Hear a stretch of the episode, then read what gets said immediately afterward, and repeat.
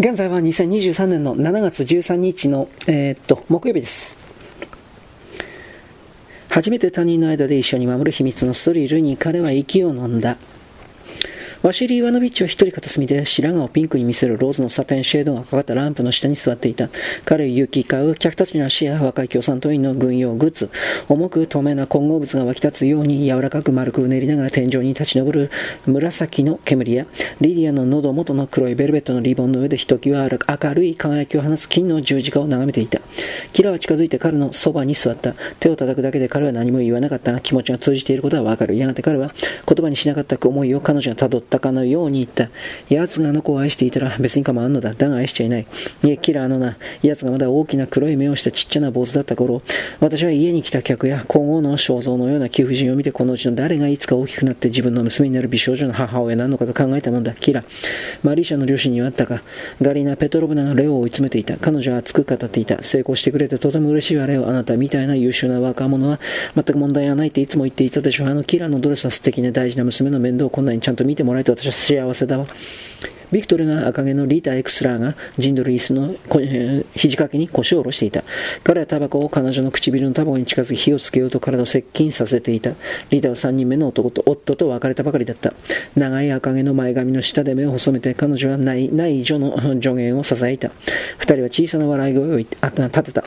マリーシャがおずおずと近寄ると不器用に品を作ってビクトルの手を取った。彼は手を振りほどきイライラして、マリーシャお客様を放っておくわけにはいかないよ。ほら、そうには同士が一人で話してきなさい。マリーシャは素直に従った。リタの視線が煙の中で彼女を追った。リタは短いスカートを引っ張って細く長い足を組んだ。はっきり言って、ソニア同士が最終的な判断を下す冷たい口調で言った。ラブローは同士、あなたの選択を心からお祝いすることはできないよね。本物のプロレタリアートは階級を超えて結婚しないものよ。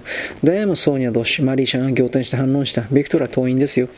だから入党審査が甘すぎるっていつも言ってるでしょ。ソニア同士が言った。マリーシャはしょんぼりと招待客の中を歩き回った。誰も彼女を見ず、彼女も言うことがなかった。彼女はワシリー・イワノビッチが一人ビュッフェの傍らで、ボトルとグラスの列を整えているのを見つけた。彼女は彼に近づいてためらいがちに微笑んだ。彼は驚いて彼女を見た。彼女は早口で不器用に言葉を詰まらせながら、顔をあからめてきっぱりと言った。ワシリー・イワノビッチさん、あなたに気られて気に入られていないの知っています。でもね、私、彼をとても愛しているんです。ワシリー・イワノビッチは彼女を見るといい子だね、君はと顔色を変えずに言った。マリーシャの家族は炭の暗闇で、いかめしく不機嫌な顔で居心地悪そうに座っていた。彼女の父親は猫背で白髪の男だったが、作業シャツを着て、次当てのあるズボンを履いて、豆だらけの長い手を膝の上で握りしめていた。そして苦み走った顔を前に傾け、激しい眼光を放つめてじっと部屋を観察していた。目は黒くしなびた顔の割には若々しかった。彼の妻はパッとしない花柄のキャラコのドレスを不格好に着て、夫の後ろで小さくなっていた。彼女の顔は幾多の雨に現れて冴えない地味な灰色に変わった砂浜のようだ。マリーシャの弟は8歳に痩せた少年で、母親のスカートにしがみつき、幼いアシアに怒ったように疑いの目を投げかけていた。ビクトルはパーベル・シエロフと革ジャケットを着た3人の男のグループに加わった。彼は片方の腕をシエロフの肩に回し、もう片方を共産党細胞の書記長の肩に回した。彼は親しげに意味意味深に黒い目で笑いながら2人にもたれかかった。ソーニャ同士が近づくと彼が囁くのは聞こえた。ええ、妻の家族と革命での功績は誇りに思っています。妻の父親はご存知でしょうが、帝政時代にシベリアに追放されたんです。ソーニャ同士が発言した。ドナイフ同士はとても頭がいい人だわ。ビクトルもシエルフも彼女の口は気に入らなかった。シエルフが意義を唱えたソーニャ。ビクトルは我々の中でも模範的な労働者だよ。ドナイフ同士はとても頭がいいって言ったの。彼女は繰り返して付け加えた。彼の階級への忠誠心を疑ったりはしないわ。あちらのコバレンスキー市民みたいな貴族上がりの紳士とは何の共通点もないはずだし。パーベル・シエルフはリタ・エクスラーに鏡み込む長身のレオの姿をじっと見た。彼は尋ねた。おい、ビクトル、あの男の名前ってレオ・コバレンスキーだっけ？レオ・コバレンスキーだね。奴は僕のいとこの大事な友達だ。どうしてだい？いや、なんでもない。別に意味はないよ。レオはキラとアンドレが窓の敷居に並んで座っているのに気づいた。彼はムッとして肩をすくめたリータに一礼すると二人に向かってゆっくりと歩いていった。お邪魔かな？彼が聞いた。全然？キラが言った。彼は彼女の隣に座った。そして金のタバコケースを取り出すとそれを開けて彼女に差し出した。彼女は頭を振った。彼はアンドレにそれを差し出した。アンドレはタバコを抜き取った。レオはキラの上に鏡み込むようにしてそのタバコに火をつけた。社会学が貴君の政党御用達の科学だとすれば、レオが言った。この結婚はとりわけ興味深い観察対象になるとは思いませんがタガノフ同士。なぜかな？コバレンスキー同士。人間性の本質的な普遍性を観察するのに良い機会だからです。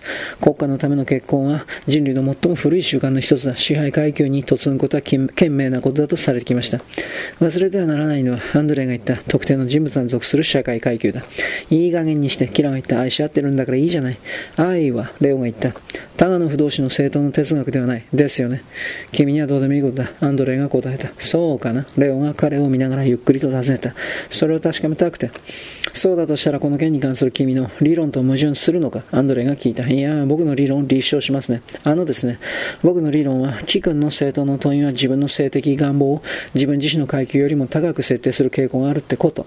彼はアンドレをまっすぐ見ていたが、タバコで部屋の向こうの周り石を軽く指さした。だとすればアンドレがゆっくりと答えた。いつも成功しないわけではないね。彼はキラをまっすぐに見ていたが、ビクトルを指さしていた。マリーシャは幸せそうだわ。キラが言った。レオ何に怒ってるの？僕が怒ってるのは友人の権利ってものの限度を知らない。レオが言いかけた。友人のずうずしさだ。アンドレが言い終えた。アンドレ、キラが言った。私たち意地悪だわ。マリーシャに。すまない。彼は急いで言った。コバレンスキー市民は私を誤解していないだろうが。確かに。レオが言った。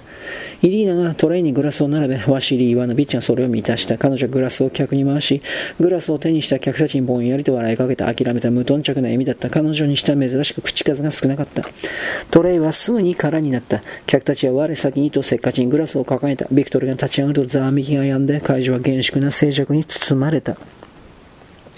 深夜なる皆様、ビクトルの声は明瞭で温かい説得力と伴う活気がみなぎっていた。僕の人生最良の今日、ご親切にお越しいただきまして感謝の言葉もありません。